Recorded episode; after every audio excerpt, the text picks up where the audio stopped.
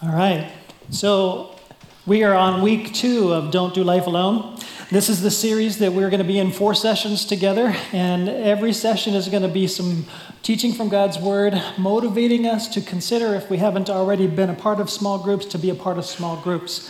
If you were not here last week, here's a recap statement from it's not exactly from last week, but this recaps it rather well. The series goal is to show how a small group of people committed to helping one another take steps to follow Jesus is one of God's most potent prescriptions for a thriving life. Now, I happen to know that most of us wouldn't come to that conclusion on our own. Most of us, when it comes time to, you know, should we go to small group? I mean, we're tired, we go to work, and we come back and we think, I don't know, let's just stay home. It's kind of the, that's what we come to on our own. But this series is designed to help us see something that we don't see, that there's something that God has designed in that small group setting that we want to talk about. And the Spirit of God uses in a powerful way to become the most potent prescription for a thriving life. So that's what we've been talking about. Today, this, the title in specific for this morning and all day today is Imaginary Me. Imaginary Me. So that's the title. We'll just go with that title for now and continue on, and maybe it'll make sense as we go. Here's the question I want to begin with What do you want to be known for? What do you want to be known for? All of us want to be known for something, and what we want to be known for tends to shape how we present ourselves and we kind of do some image management to do that, to present the best self we can present in lots of different ways, whether it's with a one on one or in a group setting or on the platform. You know, what do I want to be known for? So here's out of a little bit of transparency and just to kind of set the tone that we kind of have to look at our lives and see what we want to be known for and that kind of thing. I would like to be known for um, being able to explain things in a way that you catch and get, and hopefully explain what God teaches us in a way that is clear. But the reason I even say this, I wasn't planning on saying this, is unlike typical Sundays, I thought, oh, I need to check the outline because we made some last minute changes, and the last minute changes came across my desk. And usually, how it goes is somebody else works on the outline portion from my manuscript. They put it all together. You get an outline. They take the fill the blanks that are underlined and make them blanks for you. And then they print them all out, and then I read them and make sure it looks good. And I looked at it and thought, oh man, that's way too busy. It looks way too full. In fact, the person that put it together said, yeah, people are going to look at that and think, too much information. And uh, you're right. And so we made some changes, and then I made more changes, and I thought, I need to check that outline again. And the changes that I made and the presentation I'm bringing do not match your outline anymore. And so, like, oops. I like to be known for being really clear, and I'm going to really muddle you up as you're following the outline. So, just a heads up.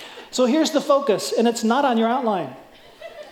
And if you look at your outline, it's going to mess you up. But here's the focus as I want you to hear it. If you want to cross out things and put things, you can. Here's, to, here's for clarity. All right? If I'm always managing my image, people only know the imaginary me. And then God's prescription for a thriving life is ruined. If a small group of people is this potent prescription for a thriving life, it only works if we begin to get to know each other really. And so when we are always managing our image and people only know the imaginary me, it totally ruins this prescription. And so that's what we're talking about when we're talking about the imaginary me. So on the next screen is a little statement. One of our problems is that we deceive ourselves into believing that the imaginary me is really me. We don't believe this about ourselves, but we do. We deceive ourselves into thinking that the imaginary me is really me. Now, before we move along, I want to explain why this is a problem. Uh, it's a problem because there becomes this big discontinuity between uh, what we think about ourselves and the reality about ourselves. Just in case you think that isn't true for you, I want to um, just give you some background. We're going to step into a, a book. We're going to step into the book of Galatians. I call it a book. It's really just a little tiny document. We call it the books of the Bible. But these books are really just little slices, little documents. And the Bible's filled with all these ancient documents. Did you know that these documents are all written by many different writers, that God orchestrates all these documents together over a course of 1,500 years to create one story that fits together. It's rather remarkable. But the document we're jumping into is called Galatians. It was written by the Apostle Paul, and it was written around 49 AD. And this is what's significant about that. Jesus was cruci- crucified around 33 AD. Okay? And so, just 15 years later, and a little later in this, in, in this session together, we're going to look at the book of James that was written about 40 ish, early 40s. So this is just very few years after the resurrection of Jesus, very few years after the resurrection of Jesus, James writes, and both James and Paul did not believe in Jesus during his earthly ministry while he walked on earth. It was afterwards and after the resurrection, after meeting him in resurrection, that they came to believe. And they both wrote before the Jerusalem Council, which we can pin a date down to, and that's why we know it's so early. They would have used that Jerusalem Council and some decisions to uh, bolster their arguments. And so that's why we have a date. So in Galatians 6, 2 through 3, and if you want to grab the Chair Bible. It's on page 813. If you don't own an easy to read Bible, we encourage you to take that Bible home. That's why I give you the page number. We're going to put all the scriptures on the screen today. But if you don't have an easy to read Bible, make this your Bible, put your name in it. We'd love to give that to you. We want you to be in the Bible because it really helps us. It's a little revelation into a world we cannot see otherwise. It's revelation like a lens, like a microscope, like a telescope into what we don't understand about God and about reality. And we get a lot of glimpses here, even about ourselves. Carry each other's burdens, and in this way, you will fulfill the law of Christ. If anyone thinks they are something when they are not, they deceive themselves. How many of you met somebody who thinks they're something? My wife calls it, he's, he thinks he's all that in a bag of chips. That's her phrase. He thinks he's all that in a bag of chips. I don't know what that means. but I think it means he really thinks he's something. And, and, and that's, we've met people like that. When you really think you're something, you really are not really good at carrying each other's burdens. But how did these people get to the place where they really thought they were something? Well, they began to deceive themselves into believing that the image of who they present themselves as, always managing their image, always managing their goodness, always presenting themselves as this wonderful person, they begin to believe their own PR. And they think that they are who they present themselves to be. I keep saying they. I do this. And I don't know where I'm beginning to believe the imaginary me instead of the real me. And it's only in relationship with other people who I know and I love and they accept me and talk this through with me and go, oh, yeah. Oh, wow. Hmm. You're right. Now that only happens when I'm walking with God and the humility factor is in place. When I'm not walking with God, I get self defensive. Uh uh-uh, uh, that is not true.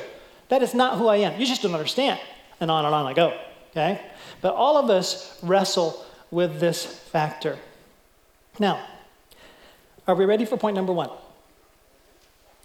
On some of your outlines, point number one says point number two. I'm really sorry about that. Like I say, that's not what I like to be known for, but that's just the way it is. Some of them came out wrong. All right. point number one, which some of you have point number two, is point number one. We all have gaps between what we want to be known for and who we really are. We all have these gaps. Our whole purpose as a church, you've already heard it stated several times, is to be the kind of church that helps people take steps from wherever they are to where God wants them to be. That's not just a fine sounding statement. It's a true reality descriptor. The part about each of us has a gap. from wherever we are, we need to take steps to where God wants us to be. Hello, I've been in the ministry now 34 years.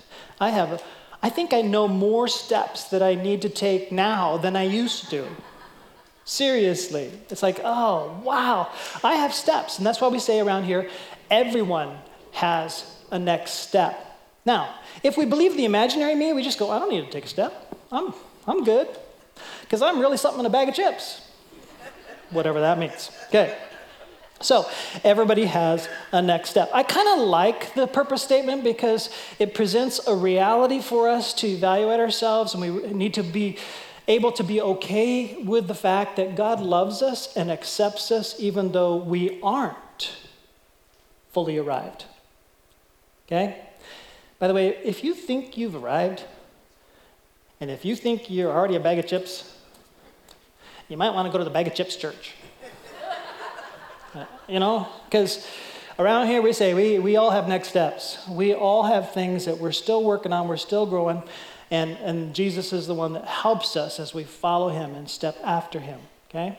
That doesn't mean, by the way, that taking these steps is how we get to heaven as if we achieve it. That's not it. We get to heaven based on who Jesus is.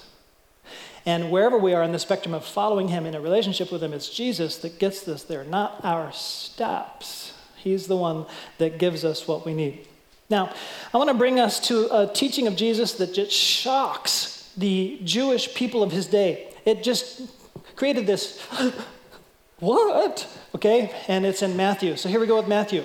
For I tell you that unless your righteousness surpasses that of the Pharisees and teachers of the law, you will certainly not enter the kingdom of heaven. In their day, the Pharisees and the teachers of the law are those guys that thought they had it. They had arrived. They were God's gift to humanity, and if you want life to be good, be like me. That was them. And the Jewish people believed it. I mean, these guys fasted twice a week. These guys meticulously followed the law. These guys, guys meticulously taught the law and looked down on people who just wouldn't even try and called them sinners and were just judgmental. This is what life is all about. Follow this way, this way, this way, this way, this way. And Jesus says, Hello, if you're listening to me, your righteousness has to surpass that, or you will never enter into the kingdom of heaven. And they're going, surpass them? There is no possible way we can live up to the religiosity of the Pharisees and the, and the teachers of the law. And here was the problem these guys believed their image managed presentation of themselves, they were so self deceived that they thought they had it together, that they were God gifts to humanity. Then on the outside, they were righteous. And Jesus knew that on the inside, they were messed up. They were as self deceived as they come. Here's the problem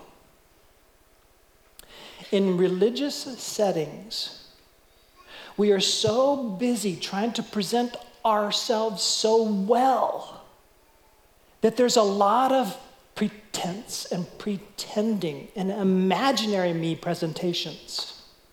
The reality is, we still have these huge gaps. Okay? If this is you, I didn't see you, so don't get mad at me.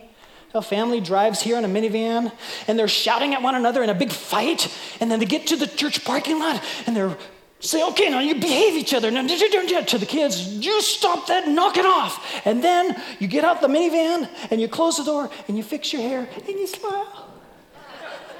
and you walk in like nothing ever happened. And we're all good. We have this wonderful family and this peaceable, Christ honoring relationship, and our marriage is stellar. And how are you doing this morning? This happens more frequently in church than in any other setting. You know what the answer is? It's obvious. You need to come in separate cars.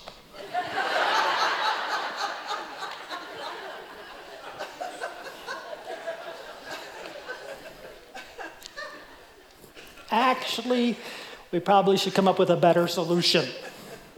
All right, on the screen is the better solution. We need a formula that can take us to a place where the people who know us best actually love and respect us most. Something that can take us there. Don't settle for anything less than that. Now, do any of you feel like you've arrived? No, but we're in a journey, we're in a process, and that's what I want to sign up for. I want the people that know me best and love me most to respect me because I'm following Jesus, taking steps, acknowledging the reality of the gaps, learning and growing and processing and, and be, being real. Okay? So, I'm not saying that everybody should, how are you doing? Terrible. Honesty is not all that great, you know. Sometimes that's not the issue. I'm not asking you to lie, uh, you know, or, or, or, or pretend either way, but hopefully we can get into small groups where we begin to treat each other the way Jesus treats us so that we actually accept each other in the journey and where we are and get to know where each other's journey is and actually help each other take steps to follow Jesus and begin to respect the fact that Jesus is at work. I can see it. We can see where this is going. This is so exciting. That's what we're talking about together. To be a part of a group of people who are journeying with Jesus in life and know each other better and better and begin to respect what God is doing in each of our lives and respect how we're honest and real doesn't really happen in a group like this. Okay? And that's okay. Actually, it doesn't really happen naturally in a small group either. It might happen over time, and it might happen with a few at first, and then it might get to the place where it happens with everybody. Boy, if you have, that's amazing. But in that setting, when we know where this is heading, we can kind of let down our guard a little bit more, a little bit more, and with a few people, let it down more and more and more. And now we've got a real friend a real brother or sister, which is even better than that, that helps us to take steps to follow Jesus. A on your outline, which is really B on your outline. Cross out A. Aren't you glad I'm so clear? Oh. If we have no place to get real, we cannot find real help. If we have no place to get real, we cannot find real help. Before we find real help, we have to acknowledge something about ourselves. And here's a statement I want you to just focus on. Here's a statement. The reason we resist this is that we think if people knew what I'm really like, they wouldn't like me. Isn't that true? Every one of us has those pieces of us that we would rather forget, those rather regrettable things in our past that we'd rather others don't know that tendency that maybe we still have that still crops up that we're still struggling with. We don't want anybody to know about that. And so we're worried that if people knew what we're really like, they really wouldn't like us. And so what do we do? We present an imaginary me. So let me just ask you a question. Would you rather have people like your imaginary friend or you? Because if you don't present a little bit of the reality of your life to somebody and you're always image managing, they're really liking the imaginary you, which is your imaginary friend, which isn't you at all. Right? Do you want them to just like your imaginary friend, or do, they, do you want them to like you? So you need to find some place and some people that understand the grace of Jesus and the power of this formula, this, this prescription of doing life together that God has laid out for us, where we carry one another's burdens and help carry one another's burdens, that we pray together. We hear about this burden, this struggle, this need, and we actually become part of the solution, not the judgment. Okay? Now, in small group, the tendency is to try to fix, which includes the assessment, which includes the judgment, right? And so we're afraid to say anything because people start fixing and saying and judging. And we need to learn how to be full of truth and full of grace and more like Jesus and come alongside and accept them right where they are at. And as we accept one another right where we're at, we begin to be the prayer support for the area and where they're at. Maybe we need some people to say things like, I'm there too. More of that. Or, Hi, my name is Jim, and I'm a mess. I really am. I'm so grateful for Jesus because he's helping clean up that mess. I'm so grateful for Jesus because I need grace every day. I'm so grateful that He has given me the grace, and I'm learning how to receive more grace this way. Those are honest kind of statements. This is what we're talking about. Don't be a pretendaholic.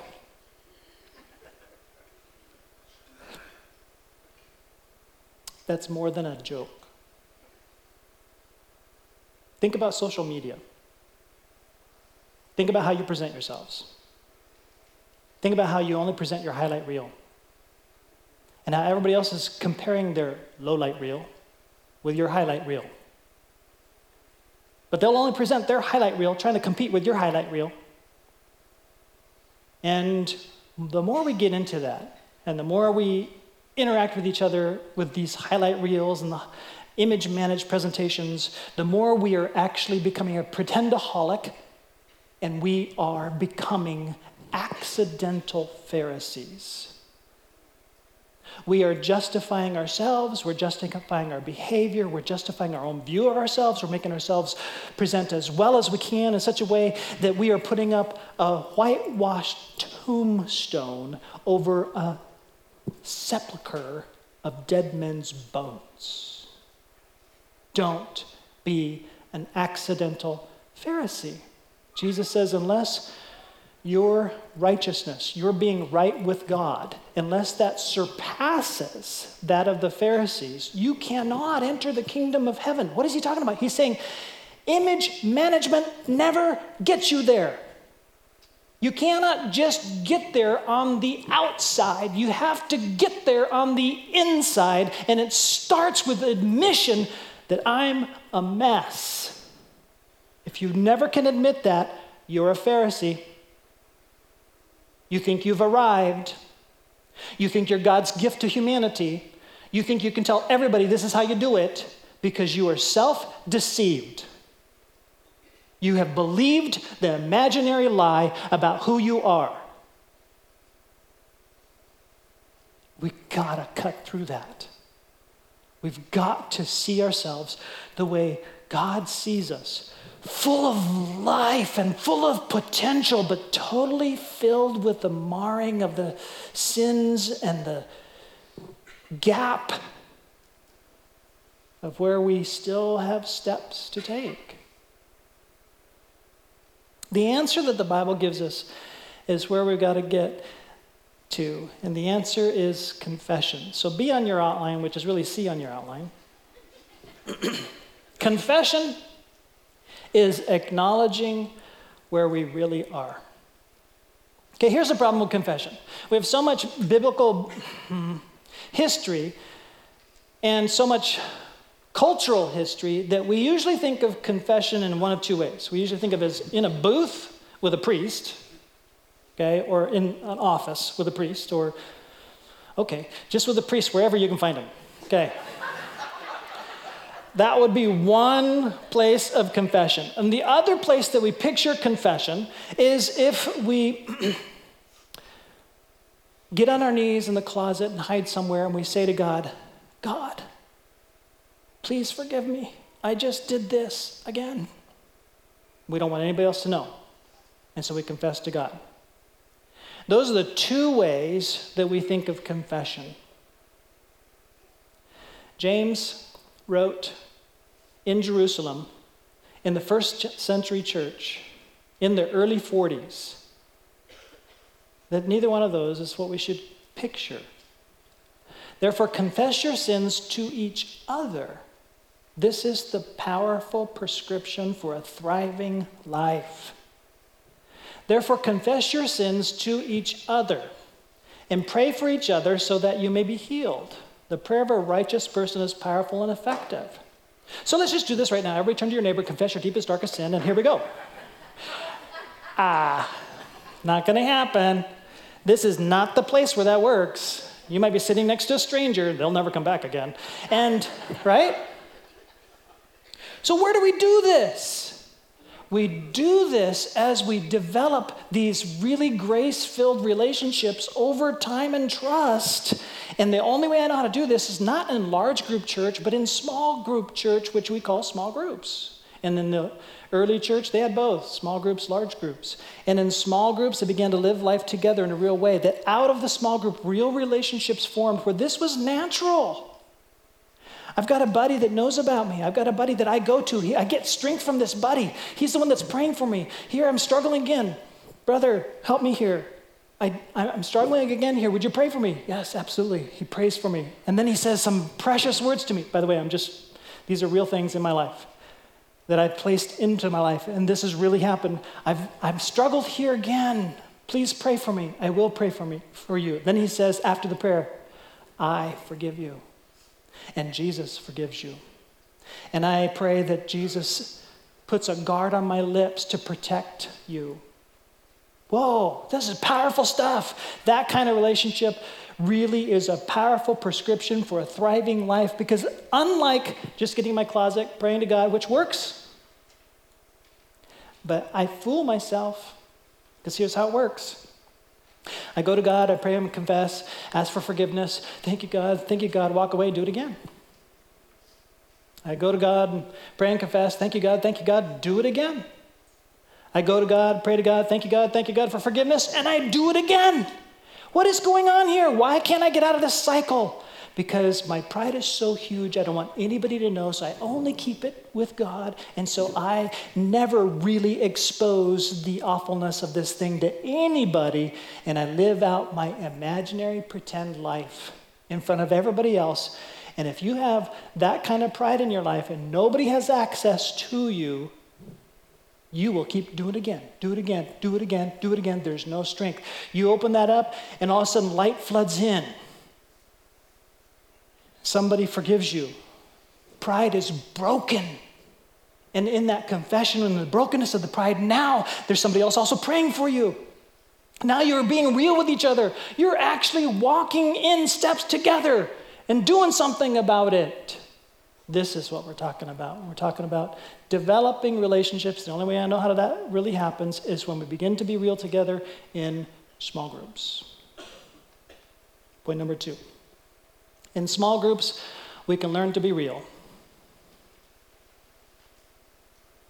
I didn't say in small groups we're always real all the time. Tell the truth? I'm not. I'm always testing you. Can I trust you with this? Oops. Talking Tilda is here. I just came up with that one just now. If you're Tilda, I'm sorry. Um, talking Tilda is in the group. I'm not sharing a thing, okay? And I wait till I get um, somebody who I can trust to share and pray, even if it's a prayer need, okay? So it doesn't happen with real people for real change all the time, every time, but it's a place that we as a culture are raising together as a church because if we go there, our lives transform. If we go there, our church transforms. If we go there, our whole community begins to be transformed by the powerful movement of the Holy Spirit stirred up in our midst where Jesus shows up. Jesus is real. They start going, You need to come to this place. This is a real place. Real people talking about real stuff. My life is totally radically changed. All of a sudden, it's like, What just happened? It works. It's a powerful prescription that really works. My wife even likes me. She used to hate my guts.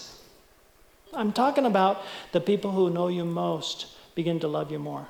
The people who know you best begin to respect you more because this really works. Romans 15, 7 says, Accept one another then, just as Christ accepted you, in order to bring praise to God. Let's slow that down. It definitely doesn't say, judge one another every time you guys do something wrong. Oh, that was wrong. That was bad. That was stupid. Sheesh, why did you do that? No, accept one another. Personally, when somebody loves me and accepts me, there's more room for change than when somebody condemns me and tells me I'm off and I get defensive and I want to prop up why, and I'm not as bad as you think. No, but if I'm accepted and loved and then challenged in that love with grace and truth, the way Jesus did, now there's this powerful prescription for me to thrive, to grow, to allow more grace, more truth into my life. This is real people for real change kind of acceptance. Because you know what? I mean, if we just, let's just say we're all gang members, we really, really loved how we accepted one another. Oh, you're cool, man. I love you. We, we're all the same. You what? Kill somebody? Yeah, me too. Let's go do it again. I mean, if, if it's just acceptance and it's not acceptance toward change, it isn't of Jesus. It feels good. Somebody finally knows me. He's just as messed up as I am. But if it's not toward change in Jesus, then that kind of acceptance is not what we're talking about. If you're busy presenting yourself with a wrinkle free life and you totally know you need an iron, you need a small group.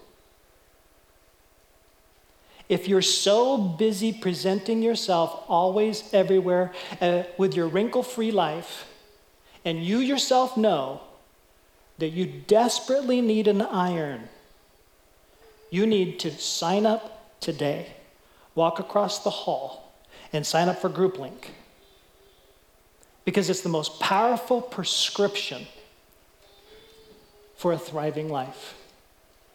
Group Link is coming January 28th. You can sign up online. You can sign up across the hallway. You can read more about it in the bulletin that has an insert. Just because you sign up doesn't mean that you have a group. You have to come. You have to explore which, who you want to try to eight week experiment with. And this eight week experiment doesn't assure that you're in a group. This is just a try it before you buy a group. And then you have an option to say, yeah, this is the one I want to go further with. And then if you do, you're going to have a starting point and ending point. You know what you're working with. And we're hoping that you'll come. I'm going to just say thank you for the many, many, many of you last week who already registered and signed up. I can't tell you how much that encouraged me. I can't tell you how much it encouraged our entire staff that so many of you are ready and want to try this thing. Yahoo! And may those numbers increase. Would you pray with me? Father God, we are grateful for teaching us that we can be loved by the grace and kindness that is extended to us through Jesus Christ. God, perhaps some of us need to start right here and right now with you to acknowledge, yep, he's talking about me. God, I confess that here's how I present the imaginary me with this person. Here's how I present the imaginary me with that person. In fact, I think I'm a pretendaholic. God, it scares me to hear words from Jesus like, unless your righteousness surpasses that of the Pharisees, unless it surpasses religiosity, unless it surpasses this false front. God, we need a formula. We need you, Lord Jesus, to begin to make us good truly good on the inside that we want to please you. We want to change. We want more of you. We want to be loved and respected because we love you. God, we confess that your way is better than the way that we've established into the pattern of our life. Help us, Lord, to take steps towards you by taking steps to be real somewhere. We pray this in Jesus' name. Amen.